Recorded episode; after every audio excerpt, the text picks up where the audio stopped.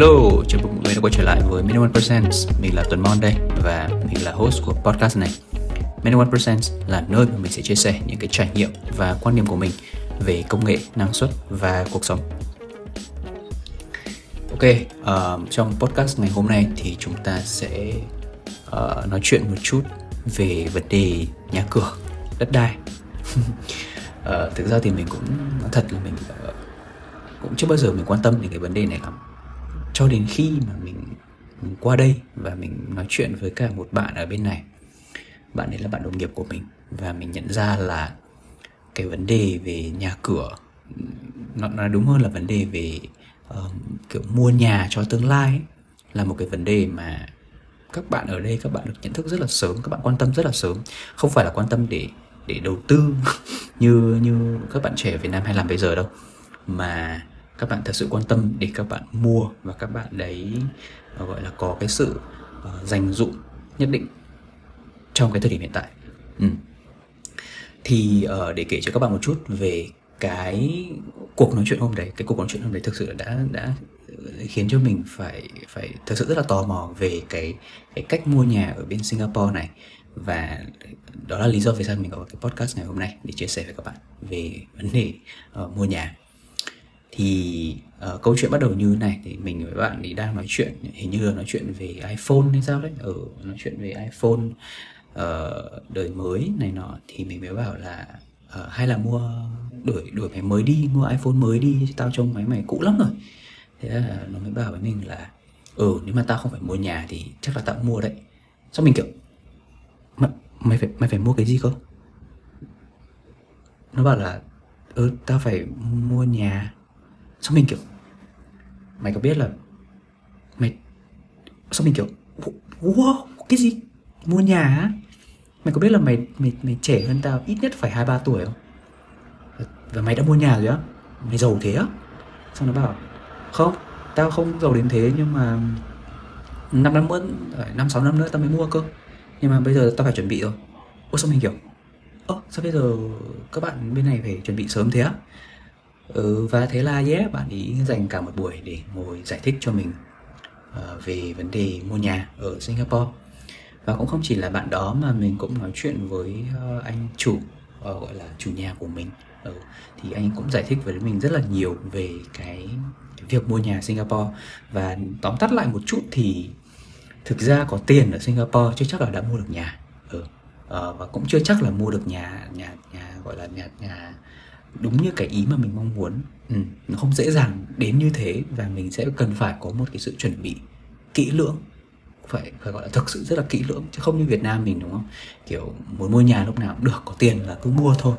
Nhưng mà ở đây nó không như thế. Ừ. thì podcast này của mình sẽ dành để um, chia sẻ với các bạn về chủ đề này.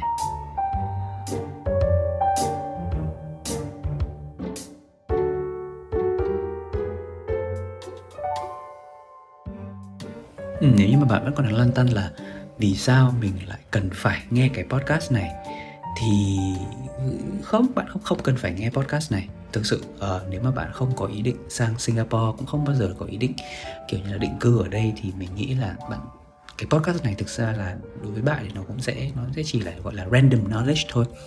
Uh, nhưng mà đối với mình á thì vì mình sinh sống ở đây uh, thế nên là mình muốn hiểu được thêm một chút về con người và văn hóa ở đây.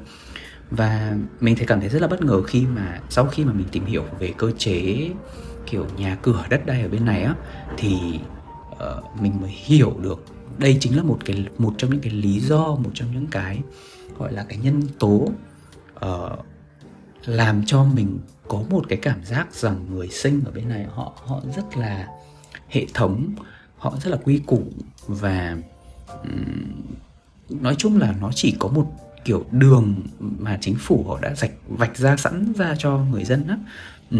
và mình cảm giác là ví dụ như ở Việt Nam mình nhá, thì cái việc mà nuôi dạy con cái này, lớn lên này À, con cái phải có đầu, đầu tiên là phải có học thức này xong đấy thì ra trường bắt đầu là đi có có việc làm có có tự chủ tài chính này xong rồi bắt đầu có tự chủ rồi bắt đầu là lấy chồng lấy vợ có con rồi bắt đầu là mua nhà mua xe kiểu kiểu như thế.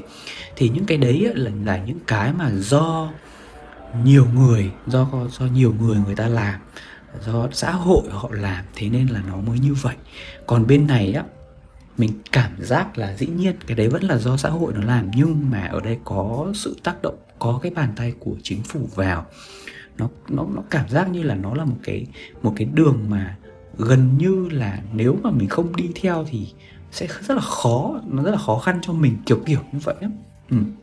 thì do cái cách chính phủ ở đây họ hành pháp họ đưa ra luật lệ thế nên là uh, thực sự là nếu mà mình không đi theo cái con đường đấy mình không đi theo cái con đường gọi là ra trường là mình bắt đầu phải tính kế kiếm để mua nhà rồi là phải kiếm người yêu rồi có gia đình ý thì sẽ thực sự là rất là khó khăn ừ. mình sẽ giải thích về cái này ở phần sau của của, của podcast Ok, uh, trước khi mà mình sẽ đi sâu hơn thì chúng ta sẽ cùng quay lại lịch sử một chút để hiểu và về cái cách mà Singapore họ vận hành về cái um, gọi là nhà cửa đất đai như thế nào. Thì vào năm 1959 thì Singapore lần đầu tiên họ giành được độc lập từ uh, Hoàng gia Anh.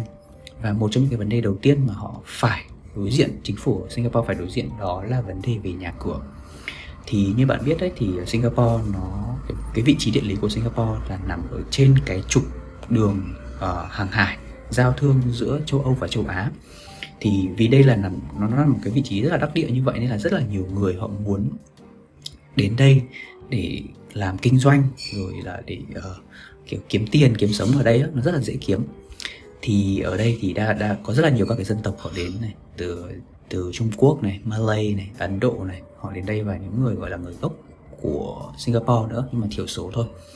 Thì vì có rất là nhiều dân tộc họ sống chung như vậy và mỗi một dân tộc họ lại có một cái cách um, sinh sống rồi uh, làm việc kiểu ăn uống sinh hoạt nó khác nhau ấy.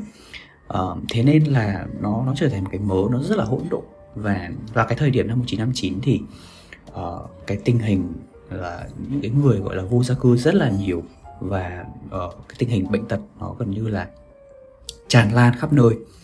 Vì thế nên là đây là một trong những cái vấn đề đầu tiên mà chính phủ Singapore họ phải giải quyết ngay sau khi họ giành được độc lập.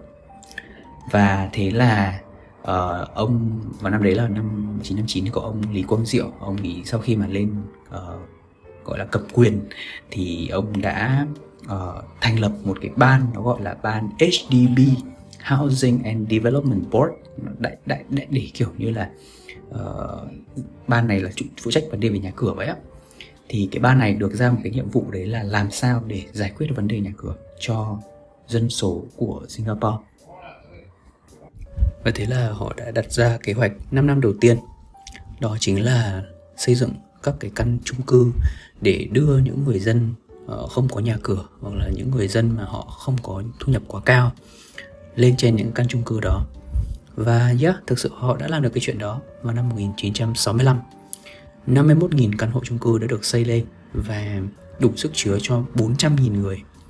Um, thì khi đó người dân Singapore họ nhận thấy được cái sự thay đổi và cái sự khác biệt thật sự của những căn nhà do chính phủ xây lên với cái đời sống trước kia của họ. Thế nên là họ rất là đồng tình và ủng hộ chính phủ thì chính phủ thấy điều đó thế nên là từ sau cái năm 1965 đó thì họ tiếp tục xây rất là nhiều các căn hộ chung cư uh, lên thêm để cho cho người dân họ đến và họ họ ở và tính tính đến thời điểm này tính đến năm 2022 thì có đến 80% các cái hộ gia đình ở Singapore hiện giờ đang sống trong các căn hộ chung cư do chính phủ xây nên mà chúng ta hay gọi là uh, nhà ở xã hội á.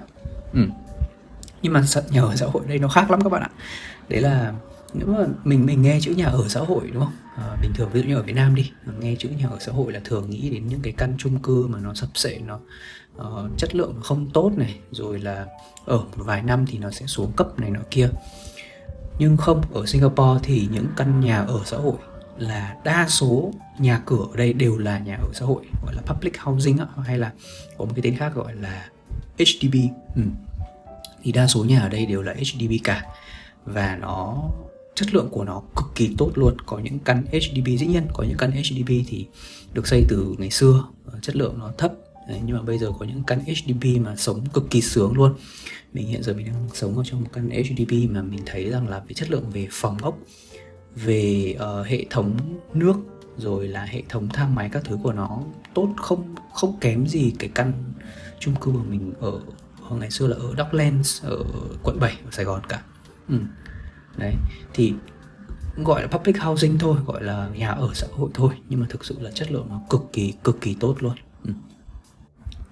ngày nay thì um, do là nền kinh tế nó đã phát triển hơn rất là nhiều thế nên là có rất là nhiều các cái tập đoàn các cái uh, công ty tư nhân họ đến Singapore và họ uh, xây dựng nhà họ họ mua đất và họ xây dựng nhà uh, gọi là có quyền sở hữu của riêng họ. Và đó là cái loại gọi là mô hình nhà ở thứ hai bên cạnh uh, nhà ở xã hội hay còn gọi là HDB thì bây giờ mình sẽ gọi là HDB thay cho uh, nhà ở xã hội nhé ừ. uh, và cả họ họ đã xây nên cái một cái hệ thống nhà cửa thứ hai. Nó nó chiếm không nhỏ. Gọi là chiếm đúng là chiếm không lớn uh, diện tích ở Singapore. Nhưng mà uh, cũng là một cái phần gọi là khá là đáng kể khi mà mình so sánh với cả HDB ở đây. Thì nó được gọi là condo. Uh, condo là gọi tắt của condominium ừ, minimum chứ không phải là minimum nhé condominium. Thì ờ, condo nó là một dạng nhà ở chung cư cao cấp. Ờ, thì sự khác biệt lớn nhất giữa condo và HDB đấy là condo thì nó sẽ có thêm những cái tiện ích khác uh, như là phòng gym này uh, bể bơi này uh, phòng sông hơi phòng sauna rồi uh, ở dưới các cái condo thì nó sẽ thường là có các cái siêu thị hoặc là các cái cửa hàng tiện lợi như kiểu 7-Eleven chẳng hạn ừ. thì đấy là cái điểm khác biệt. Còn với HDB thì nó sẽ chỉ là cái khu khu chung cư khu nhà ở xã hội bình thường thôi.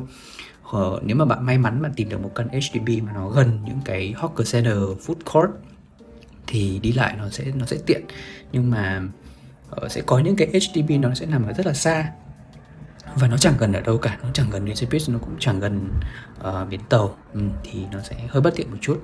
À, trong khi đấy thì ngược lại thì condo thì nó sẽ nó sẽ tiện lợi hơn. Và đấy cũng là lý do vì sao mà giá của condo thường là sẽ sẽ đắt hơn so với cả HDB rất là nhiều. Ừ. khi mà nói đến condo hay là HDB ở đây thì có một cái khái niệm mà mình thấy là cực kỳ thú vị luôn. Ở cái này mình không biết là có tồn tại ở Việt Nam không nhưng mà sau khi sang đây mình mới thấy là nó có một cái khái niệm như thế này. Đấy là khái niệm cho thuê 99 năm. Ừ. ờ, cái này có có thể hiểu là bạn có thể hiểu là với HDB á. HDB là nhà ở xã hội do chính phủ uh, họ xây nên. Nó thuộc quyền sở hữu của chính phủ. Cái đất này là đất của chính phủ. Thế nên là những cái nhà những cái cái um, gọi là nhà thầu họ xây dựng nên những cái căn chung cư như thế này này thì về lý thuyết thì họ chỉ là người uh, gọi là đi thuê lại đi đi đi đi mượn cái đất của chính phủ thôi chứ họ cũng không phải là người sở hữu cái đất đấy. Thì tất cả những cái căn chung cư gọi là HDB HDB đó, được xây dựng trên đất của chính phủ thì nó đều được gọi là đang đi thuê đất của chính phủ. Và cái thời hạn thuê là 99 năm. Tất cả các HDB bây giờ đều có thời gian thuê là 99 năm ngày xưa ấy, thì nó có cái những cái HDB mà có thời hạn lâu hơn đấy là 999 năm. 999 năm là thế kỷ luôn rồi. Ở ừ, 999 năm. Nếu giả sử như là mỗi một thế hệ sống đến 100 tuổi thì bạn có thể có được đến 9 thế hệ trong một căn nhà. Nhưng mà do là những cái căn chung cư mà có cái thời hạn là 999 năm như thế nó không không hợp lý để tồn tại. Bởi vì là uh, nếu mà bạn ở nó quá lâu ấy thì nó sẽ bị xuống cấp trầm trọng và nó không thể tồn tại được nữa. Thế nên là ngày xưa thì người ta ra cái luật đấy là có những cái ờ, căn chung cư có thời hạn cho thuê là 999 năm. Nhưng mà bây giờ thì tất cả HDB thì nó chỉ còn là 99 năm mà thôi. Ừ. thì điều này có nghĩa là gì? Thì điều này có nghĩa là khi mà bạn là người đi thuê nhà thì bạn sẽ thuê từ cái chủ đầu tư, bạn thuê từ cái người mà đã xây nên cái căn chung cư này này, chứ không phải là thuê trực tiếp từ chính phủ. Về lý thuyết thì căn nhà của bạn thì nó vẫn thuộc quyền sở hữu, vẫn nằm trên cái đất của chính phủ mà thôi. Thì cái mà bạn đang làm đấy là bạn đang trả tiền để thuê cái căn nhà đó trên cái mảnh đất của chính phủ. Thuê nó trong một thời hạn nào đấy, kể cả là mình dùng từ là mình mua nhà nhé, mình mua một căn hộ ở đây mình mua một căn hộ HDB ở đây thì thực chất mình cũng chỉ đang thuê đất của chính phủ mà thôi. Thì giả dụ như là cái căn hộ này uh, có thời hạn cho thuê là 99 năm và mình là người đi mua nhà mình mua một căn căn hộ này vào cái thời điểm mà nó đã uh, tồn tại được khoảng 30 năm rồi tức là mình sẽ còn 99 trừ 30 là 69 năm. Mình sẽ mua giá trị căn nhà này là giá trị của 69 năm tiếp theo. Đó thì sau 69 năm hay nói đúng hơn là sau 99 năm bất cứ một căn hộ HDB nào cái người gọi là nhà thầu nhà đầu tư của cái căn của cả cái căn chung cư này á họ sẽ phải trả lại đất cho chính phủ. Họ sẽ phải trả lại căn hộ này cho chính phủ. Thì thông thường là chính phủ họ sẽ uh, đập đi xây lại. Họ cho đập đi toàn bộ cái căn chung cư này để xây lại uh, và coi như nó là một chung cư mới hoàn toàn bởi vì là sau 99 năm thì nó cũng xuống xuống cấp khá là nhiều rồi ừ. nếu mà bạn ở chung cư thì bạn thấy là chỉ sau 3 5 năm là uh, tường nó sẽ nó sẽ bị uh, bị dỉ bị mốc rồi là bị uh, bóc chóc màu sơn xong rồi là hệ thống thang máy hệ thống nước các thứ rồi nó sẽ gặp rất là nhiều vấn đề đấy thì đấy thì sau 99 năm thì các cái căn căn HDB sẽ uh, cái chủ đầu tư sẽ phải trả lại đất cho chính phủ và chính phủ sẽ đập đi để cho một nhà đầu nhà thầu khác xây xây lên một cái uh, căn chung cư mới. Tuy nhiên thì mình vẫn còn họ vẫn còn một cái option khác đấy là họ có thể gọi là gọi là top up. Nhưng mà cái cái top up này top up này kiểu như là bạn uh, dùng thuê bao điện thoại uh, trả trước ấy thì xong rồi là cứ hết tháng bạn lại top up thêm tiền kiểu cho thêm tiền vào để tháng sau nó lại có tiền để có tiếp tục có 3G đấy hiểu kiểu như là một dạng kiểu subscription vậy á. Ừ. thì uh, cái dạng top up này thì nó lại không tồn tại ở HDB mà nó chỉ tồn tại ở condo mà thôi. Ok thì mình nói sang condo một chút nhé thì condo á thì cũng sẽ có nhiều loại condo có loại condo 99 năm cũng có loại condo 999 năm. Rất hiếm bây giờ rất hiếm. Hoặc là loại condo gọi là freehold tức là có thể sở hữu mãi mãi tức là bạn đã mua căn condo đấy là bạn sở hữu mãi mãi. Dĩ nhiên bạn biết rồi đấy thì uh, cái sự khác biệt giữa 99 999 và freehold đấy là cái giá trị thôi. Giá trị của căn condo mà nó cái thời gian bạn được sở hữu càng lâu thì giá trị của nó sẽ càng đắt. Rõ ràng như thế.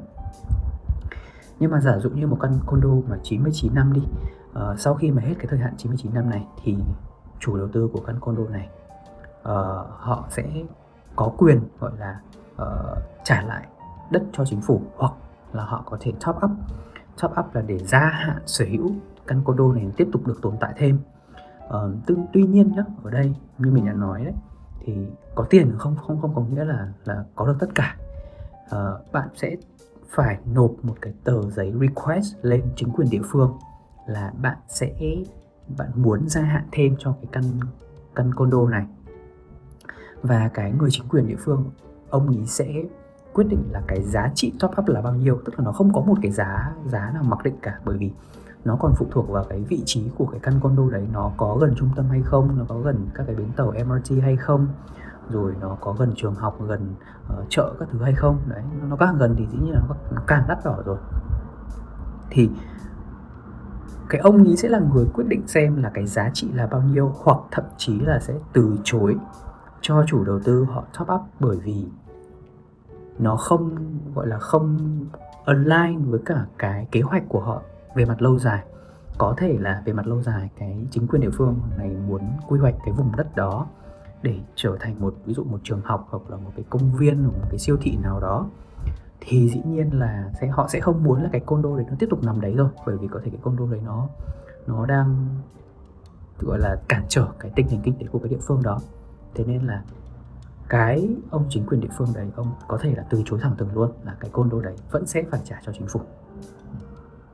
Ok nói đến condo và nói đến HDB thì không thể không nói đến cái cái cái độ tuổi hoặc là cái điều kiện để chúng ta có thể mua được một căn nhà ở đây.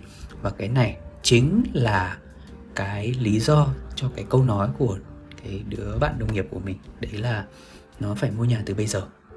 Ờ, nghe có vẻ căng thẳng đúng không? Nhưng mà để mình giải thích nhé thì ở bên ở bên sinh này á thì bạn chỉ được quyền mua nhà dù là nam hay nữ hay là bất kỳ một giới tính nào dù bạn sẽ chỉ được quyền mua nhà nếu như là bạn đã có gia đình ừ, đã lập gia đình hoặc là bạn phải trên 35 tuổi. Tức là nếu mà những người nào mà họ FA á, mà họ muốn mua nhà thì họ phải đợi đủ 35 tuổi họ mới được quyền gọi là hợp pháp để mua nhà. Còn nếu không thì bạn sẽ bắt buộc phải gọi là ừ, lập gia đình rồi mới muốn mua nhà lúc nào thì mua. Đấy. Tuy nhiên thì cái điều kiện này sẽ chỉ được áp dụng ở cho HDB thôi tức là nhà ở xã hội do chính phủ quản lý. Còn nếu mà bạn có rất nhiều tiền nhiều và rất nhiều tiền thì bạn có thể mua condo ở bất cứ một tuổi nào và ở cái gọi là tình trạng hôn nhân của bạn như thế nào bạn cũng có thể mua được HDB đấy là lý do vì sao uh, một lý do nữa vì sao mà HDB nó thường nó đắt hơn condo. Ừ. thì khi mà bạn mình nói là bạn mình mua nhà ấy thì về thực tế thì không phải là mua mua theo cái kiểu như mình đang nghĩ ở Việt Nam kiểu ra chợ mua con cá mua con rau là cứ trả một cục tiền là là mua. Dĩ nhiên thì sẽ vẫn có những cái gọi là trường hợp như thế nhưng mà ở đây nếu mà bạn là sinh viên bạn mới ra trường bạn mới đi làm một vài năm thì mình không thể nào mà có đủ một ngần đấy tiền để mình có thể trả thẳng được để có thể mua được một căn nhà. Thì ở đây uh, cái hình thức mua nhà thì nó sẽ có hai hình thức. Uh, mình đang mình chỉ nói nói đến ờ, HDB thôi nhé mình chỉ biết uh, với HDB thôi condo thì mình cũng chưa rõ. Bởi vì HDB thực ra là ở đây đa số nói thì nói về nhà cửa thì đa số là nói về HDB mà. Ừ. Thì ở đây sẽ có hai cái hình thức mua nhà HDB Ờ, hình thức đầu tiên là BTO và hình thức thứ hai là resale. Ờ, hình thức BTO ở đây có nghĩa là build to order. Build to order có nghĩa là cái cái căn nhà mà nó đang BTO có nghĩa là cái căn nhà đấy nó đang chưa được xây nên cái căn chung cư đấy còn còn chưa được xây dựng hoặc là đang xây dựng dở rồi. Thì khi mà mình mua BTO có nghĩa là mình mua mới mua mới cứng hoàn toàn luôn cái căn hộ này xây lên là nó sẽ có thời hạn là 99 năm. Đó còn khi mà mình mua mới dưới dạng resale resale cái tên của nó nói lên tất cả rồi. Resale có nghĩa là bán lại thì là mình sẽ mua một căn hộ chung cư mà đã có người sở hữu trước và người ta bán lại cho mình. Thì dĩ nhiên cái giá giá resale thì có thể là đôi khi nó có thể là rẻ hơn BTO một chút. Rồi thì nói một chút về BTO nhé thì cái cách thức hoạt động của BTO là như thế này. Tức là uh, vẫn phải đủ điều kiện nhé vẫn phải đủ điều kiện hoặc là bạn có gia đình hoặc là bạn trên 35 tuổi thì bạn mới được mua. Tuy nhiên thì đối với BTO thì nó có một cái điều kiện gọi là điều kiện gọi là exception gọi là gì ta? Ngoại lệ ở ừ, ngoại lệ. Có nghĩa là bạn không cần thiết phải có gia đình nhưng bạn phải mua cái căn nhà đấy với một người partner của mình. Đúng rồi tức là trên giấy tờ cái người để đăng ký được mua được cái căn nhà đấy thì bạn bắt buộc phải có một nửa còn lại của mình đăng ký mua cùng thì mới có thể mua được BTO thì BTO nó hoạt động như thế này tức là khi mà bạn và partner của bạn cùng đăng ký mua một cái căn nhà đó thì uh, đầu tiên là bạn sẽ phải chờ khoảng uh, một vài tuần để hồ sơ của bạn sẽ được gọi là xét duyệt là được chấp thuận mua tức là họ họ thấy là bạn đủ điều kiện để mua. Họ sẽ dựa trên cái lương mà bạn đang đang có này rồi cái công việc hiện tại của bạn đang có rồi quốc tịch của bạn là ai bạn có phải là uh, Ờ, người Singapore không hay là bạn đang ở trong kiểu PR hay là bạn còn chưa phải là người Singapore kiểu kiểu như vậy By the way thì bạn bắt buộc phải là người Singapore, Singaporean citizen hoặc là hoặc cả hai vợ chồng hoặc là cả hai người trong trong cái partner relationship đấy đều phải là PR, đều phải là permanent resident thì mới được mua nhà. Kể cả là vợ mình hoặc là chồng mình là PR nhưng mình không phải là PR thì cũng không được đăng ký mua nhà. Đấy thì cái thời gian mà một vài tuần đấy là để cho uh, chính quyền họ xét duyệt xem là bạn có đủ điều kiện để mua cái căn nhà đó không. Rồi thì sau một vài tuần đấy thì nó sẽ đến một cái giai đoạn đấy là giai đoạn giai đoạn uh, bốc thăm. Ừ. Tức là bạn chưa được mua căn nhà đấy đâu mà bạn sẽ phải bốc thăm nó gọi là balloting balloting ở đây có nghĩa là uh, do là cái cái cái số lượng nhà xây nên ấy, nó nó không có nhiều mà cái số lượng người đăng ký và số lượng người muốn mua nhà thì nó lại lại rất là nhiều. Thế nên là bắt buộc là chính phủ sẽ phải bốc thăm gọi là bốc sổ số ấy để xem là ai sẽ là người có quyền mua cái căn BTO tiếp theo. Thì ờ, balloting sẽ xảy ra vào mỗi một quý tức là một năm nó sẽ xảy ra 4 lần. Đầu mỗi quý thì bạn sẽ đăng ký để được uh, vào cái danh sách balloting và đến cuối mỗi quý thì uh, ủy ban HDP họ sẽ thông báo là bạn có được gọi là bốc trúng tên của bạn hay không và mỗi một lần như vậy thì bạn sẽ phải đóng 10 đô để để đăng ký vào blockchain và nếu mà trượt cái lần đấy thì lần sau lại phải đóng 10 đô cứ thế cứ thế cứ thế. Thì gọi blockchain là sổ số thì thực ra cũng không hẳn bởi vì nó không không thực sự là may rủi đến như thế. À, có những người à, như mình biết có những người người ta chỉ ballot một hai lần là người ta đã được rồi. Nhưng mà mình có anh bạn đồng nghiệp ballot chắc phải đến hai ba năm nay mà vẫn vẫn chưa được. Ừ. thì lý do tại vì sao? tại vì là như thế này tức là có nhiều căn HDB á thì uh, chính phủ họ sẽ uh, có một cái phân phân chia cái phần trăm người uh, theo từng sắc tộc và họ sẽ phân chia phần trăm theo dạng là uh, người Trung Quốc, người Malay và người in, in India, người Ấn Độ uh, sẽ là chiếm tỷ lệ lớn nhất và sau đó là các cái người còn lại. Đấy, thì nếu nếu như mà bạn là người Trung Quốc, người Ấn Độ hoặc là người Malay mà, mà có PR ở, ở Singapore thì apply sẽ dễ trúng hơn là người bình thường là những người khác.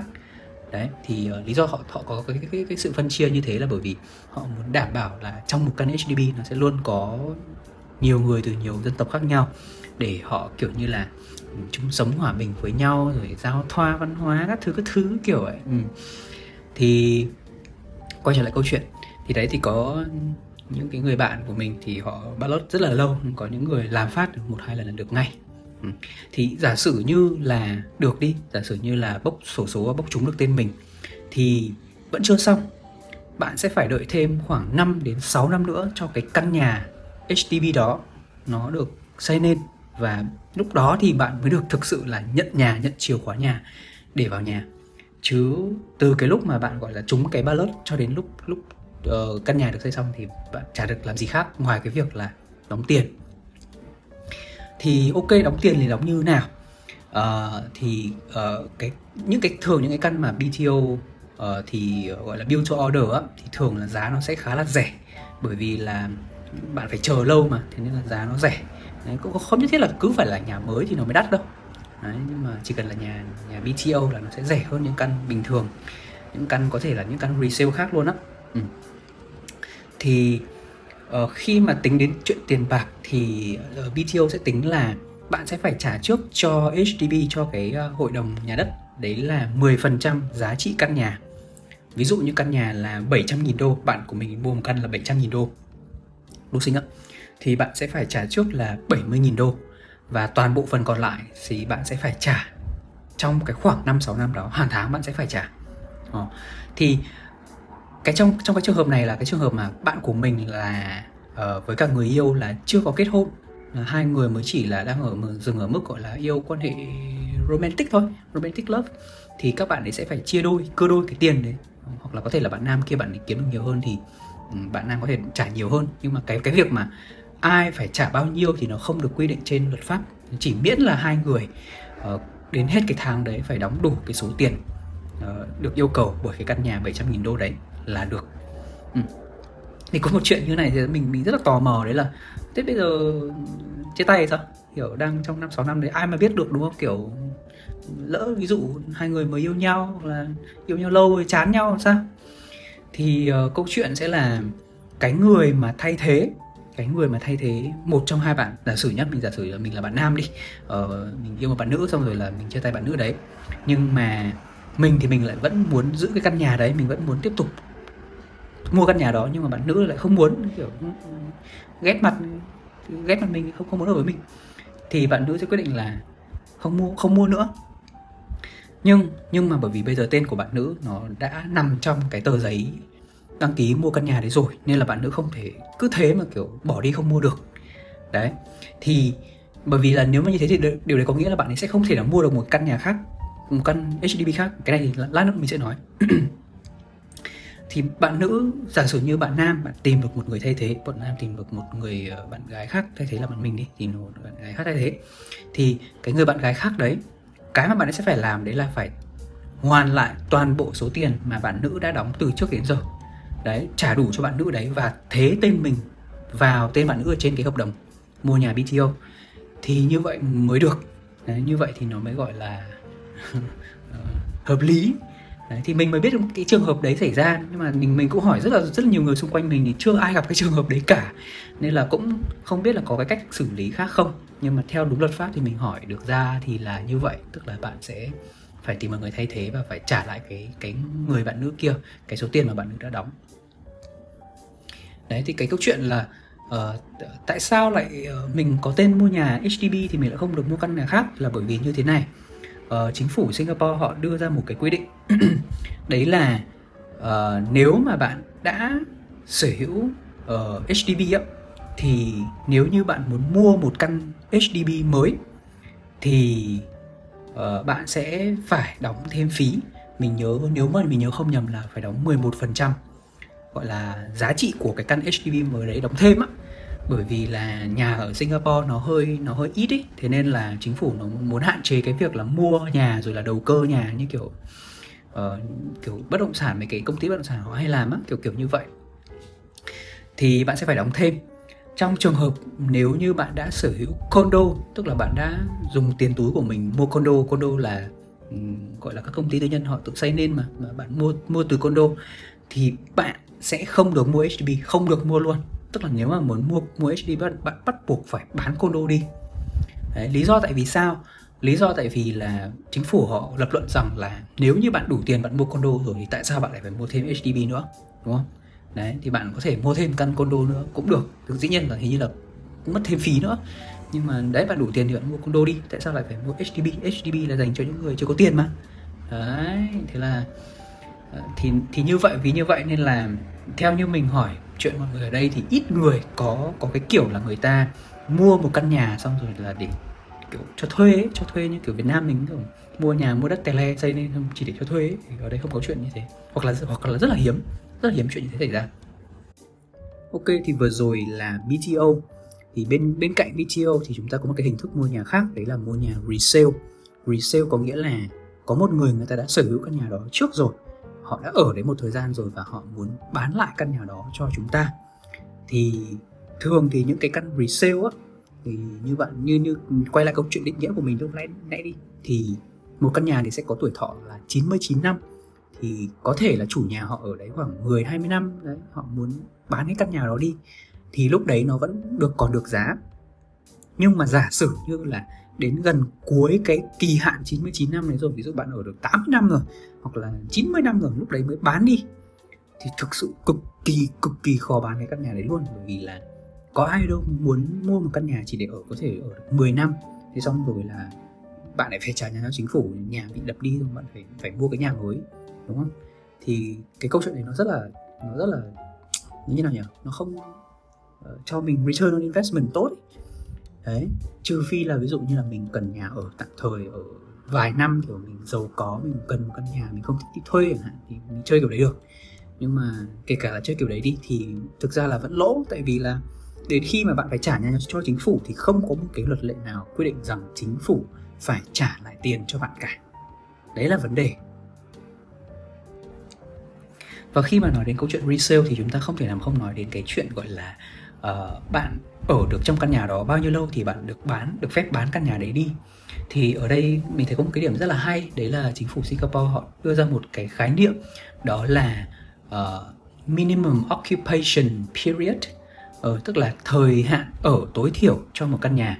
Thì thường là một căn nhà nó sẽ có thời hạn ở tối thiểu khoảng từ 5 đến 10 năm trước khi mà bạn được gọi là đưa căn nhà này lên chợ lên kiểu thị trường để bạn bạn bán căn nhà đó uh, việc này làm giảm cái gọi là cái cái trường hợp mà nhiều người có tiền ấy người ta mua nhà để người ta đầu cơ xong người ta hét giá cao lên và người khác phải chịu ấy. Thì căn nhà những cái căn nhà nào mà nó càng ở các cái khu trung tâm nó càng có giá trị lớn thì cái minimum occupation period này nó càng cao. Có thể là từ 5 cho đến 10 năm à, bắt buộc bạn phải ở. Hoặc kể cả bạn không ở thì bạn cũng không không được phép bán cái căn nhà đấy trong vòng 10 năm đầu tiên sau khi bạn mua căn nhà. Dù là bạn mua nó vào thời điểm nó tuổi thọ của nó đang là bao nhiêu đi chăng nữa thì bạn cũng sẽ không được phép là uh, bán cái căn nhà đấy trong cái khoảng thời hạn bạn mới mua. Đó. Ok và cái cuối cùng mà mình muốn chia sẻ về câu chuyện nhà cửa nhà đất ở bên này đó chính là định nghĩa thì mình thấy bên này có một cái định nghĩa có một thứ rất là thú vị đấy là định nghĩa về nhà. Tức là khi mà mình đi xem nhà ấy thì ở Việt Nam thì mọi người hay nói là ok nhà này là căn à, căn ba ngủ căn hai ngủ kiểu đấy căn ba ngủ một master hai ngủ một master kiểu như thế. Uh, bên này thì họ cũng dùng cái định nghĩa như vậy họ cũng có kiểu three room four room HDB nhưng mà three room ở đây á three room ở đây không có nghĩa là bạn có 3 phòng mà three room ở đây là bạn chỉ có hai phòng ngủ thôi và một cái, cái one room left cái cái cái phòng còn lại thực ra nó gọi là tất cả những cái chỗ còn lại là phòng khách là bếp là chỗ phơi đồ này nọ kia. Nó gộp hết vào lại lại vào là gọi là một cái room còn lại. Tức là khi mà bạn đi bạn hỏi nhà ở đây kiểu à, ví dụ bạn đi muốn đi thuê nhà mà ở với bạn thì phải rất là cẩn thận trong cái việc là đi tìm three room hay là four room. Thì three room là chỉ có hai phòng ngủ thôi thì một phòng trong hai cái phòng đấy sẽ là phòng master phòng master nghĩa là bạn có nhà vệ sinh nó khép kín ở trong phòng luôn. Còn phòng non master nghĩa là phòng common đó nghĩa là cái phòng đó thì nó sẽ không có vệ sinh mà bạn sẽ phải đi ra ngoài để đi vệ sinh. À, trong khi đấy thì four room thì có nghĩa là căn nhà đấy sẽ có 3 phòng ngủ. Bạn cứ lấy bạn cứ lấy cái số room trừ đi một là sẽ ra số phòng ngủ. Đấy căn này có 3 phòng ngủ trong đấy thì sẽ có một master và hai common. Nhà nào thì cũng sẽ chỉ có một master thôi và sẽ có hai cái con à, hai mình này chắc chắc chắn là sẽ phải chia nhau cái nhà vệ sinh ở bên ngoài ra. Đấy, thì cái căn hiện giờ cái căn mà mình đang đang ở đây này ở cái nhà này này hiện giờ là căn four room. Nói four room nghe có to thế thôi nhưng mà thực ra là mình thấy là ừ, cũng có four room this four room that kiểu như thế là nó, nó chia theo kiểu vị trí của cái cái căn nhà đó ấy. nó có phải là căn góc không? Nó có phải là cái căn nó ở giữa không? Đấy rồi là Ờ, căn nhà giá trị căn nhà thì nó cũng tùy thuộc vào cái tầng của căn nhà. Căn nhà càng trên cao thì giá trị nó càng đắt mà càng dưới thấp thấp hơn thì nó, nó rẻ hơn. Ví dụ mình ở căn này là tầng 6 thì uh, nó rẻ hơn một xíu. Ok nãy giờ nói cũng hơi nhiều rồi đúng không? Nhiều định nghĩa nhiều khái niệm quá thế nên là mình sẽ tổng kết lại nhé uh, đầu tiên câu chuyện của mình uh, xoay xoay quanh cái sự tò mò của mình về việc là tại sao các bạn trẻ bên này các bạn ấy lại phải quan tâm đến chuyện mua nhà đến thế và tại sao các bạn bên này lại uh, gọi là có một cái sự uh, có có đi tìm cái nửa kia của mình họ sớm đến thế? Thì là bởi vì bên này đa số nhà bên này sẽ là dạng HDB uh, ờ, HDB thì có nghĩa là Housing and Development Board là nhà ở xã hội. Uh, nếu mà bạn muốn mua HDB thì bạn bắt buộc phải uh, có gia đình đã lập gia đình hoặc là trên 35 tuổi. Hoặc là trong trường hợp của những căn HDB mà chưa được xây nên gọi là BTO thì bạn sẽ được phép được ngoại lệ là đăng ký với một người uh, gọi là bạn uh, gọi là gì partner của mình. Ừ, uh, kể, kể cả hai người chưa lập gia đình thì vẫn được phép cùng đăng ký và cùng mua căn nhà đó cho đến khi mà cùng trả tiền nó trả góp cho đến khi mà nó được xây nên. Ừ. thì đó là lý do vì sao mà các bạn bên này các bạn ấy vừa mới ra trường xong là các bạn ấy phải tính đến cái chuyện mua nhà rồi. Bởi vì là ví dụ như là đến năm 30 tuổi đi chẳng hạn lúc đấy mà mình mới muốn mua nhà thì kể cả lúc đấy uh, mình muốn mua đi thì mình cũng sẽ phải kiểu uh, có phải có gia đình trước này phải có hoặc là có nhiều tiền để mình mua condo chẳng hạn. Thì có thể là các bạn ấy không muốn như thế các bạn ấy muốn giảm bớt cái gánh nặng đi tại vì thực ra là nhà cửa đây nó cũng giá cả cũng đắt trong mấy năm gần đây. Uh, đặc biệt là sau dịch thì giá cả nhà cửa nó lên cực kỳ đắt luôn.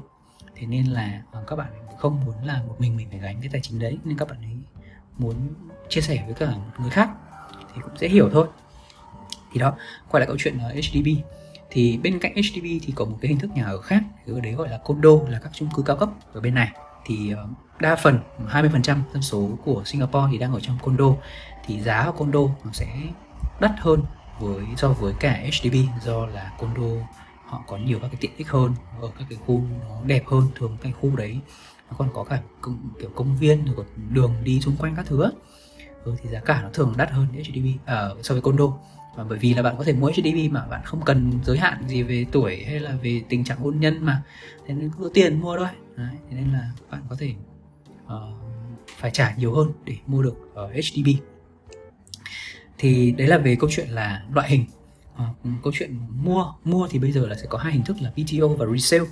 BTO thì có nghĩa là bạn sẽ mua mới hoàn toàn nhưng mà căn nhà đấy thì bạn chưa phải chưa được xây nên và bạn sẽ phải đợi từ 5 đến 6 năm. Trong cái trước cái khoảng đợi đấy thì bạn còn phải đăng ký rồi là bạn sẽ phải bốc thăm trúng thưởng các thứ. Đấy, nói chung là cũng khá là hên xui.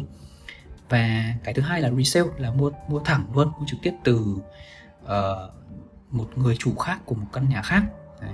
nhưng mà với đối với resale thì cái người chủ đó bắt buộc họ phải sống trong đấy từ 5 đến 10 năm tùy theo cái vị trí địa lý của căn ờ, uh, HDB đó thì người đó mới có thể được phép bán căn nhà đó. À ừ, đúng rồi. Ờ, kể cả là HDB hay là condo cũng thế thôi. Ừ, phải ở từ 5 đến 10 năm thì mới được phép bán căn nhà đó đi để giảm cái tình trạng đầu cơ. Đấy, thì đấy là BTO và resale. Và nói về định nghĩa đi thì khi mà mình mua nhà thì sẽ có cái định nghĩa nhà là three room và four room. Three room thì có nghĩa là uh, hai phòng ngủ và four room có nghĩa là nhà có ba phòng ngủ phần còn lại là bếp là phòng khách các thứ đồ Wow, rồi, ok. Mình uh, cũng uh, không bao giờ nghĩ là mình một ngày mình sẽ làm một cái podcast về vấn đề nhà cửa, đất đai. Mà ừ, thực sự là đúng là phải đi thì mới biết là uh, ở Việt Nam mua nhà, thuê nhà nó vẫn sướng hơn rất là nhiều. Uh, Ở đấy, nói chuyện chuyện thuê nhà nhá. Thôi để mình kể nốt. Những chuyện thuê nhà thì uh, ở đây khi mà bạn đi thuê nhà, đặc biệt là nếu mà bạn là người nước ngoài á Thì khi mà bạn đi thuê nhà thì bạn sẽ phải bảo với cả chủ nhà là đăng ký cho bạn gọi là uh, đăng ký cho tên của bạn là một người thuê nhà hợp pháp ở trên cái cổng thông tin của cái bộ nhà đất là bộ HDB á thì bạn phải đăng ký cái đó.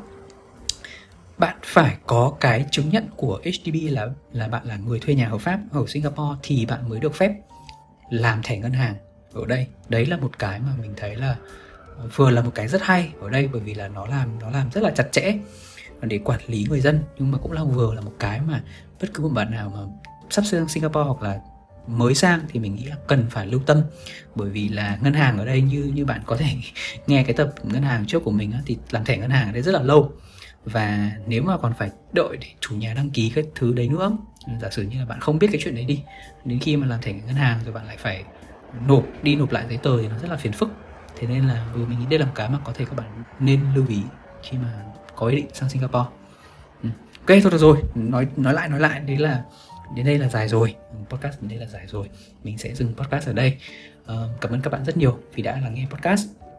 Nếu mà bạn thích những cái nội dung này thì có thể bấm uh, hình như ở đây có bấm bấm trái tim đúng không? Bấm bấm thích này hoặc là bấm uh, share uh, cho bạn bè các bạn để biết.